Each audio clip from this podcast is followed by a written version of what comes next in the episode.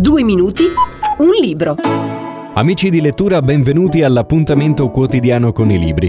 Oggi vi segnaliamo un saggio scritto da Manlio Mercadante, dottore magistrale in lingue e letterature moderne dell'Occidente e dell'Oriente. Pubblicato dalle edizioni Chimeric, si intitola L'impareggiabile sferza satirica dei racconti fantastici di Bulgakov. Bulgakov era uno strenuo difensore della verità, un osservatore meticoloso ed imparziale, un fine umorista dalla lingua arguta e sarcastica. La sua era un'arma potente volta a debellare il male.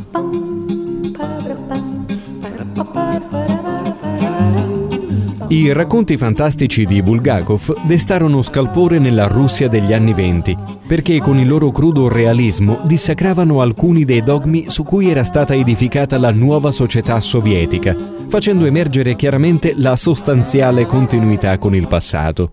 Bulgakov sentiva come suo dovere di uomo e di cittadino sovietico l'esigenza di mettere in satira quei difetti, quei vizi opachi che erano anche alla base di certi stravolgimenti. Era talmente onesto ed intelligente che capiva le ragioni della rivoluzione, ma sperava ugualmente nella realizzazione degli ideali umanistici. La sua critica non fu né urlata né rabbiosa, non era nel suo carattere né nel suo stile. Usò il linguaggio dell'ironia sottile, del comico, ma non fu né un emigrato interno né un nemico.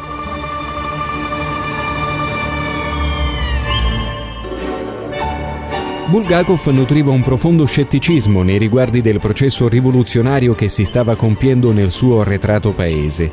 Era fermamente convinto che la cultura russa tradizionale andasse preservata per garantire l'armonico sviluppo della società.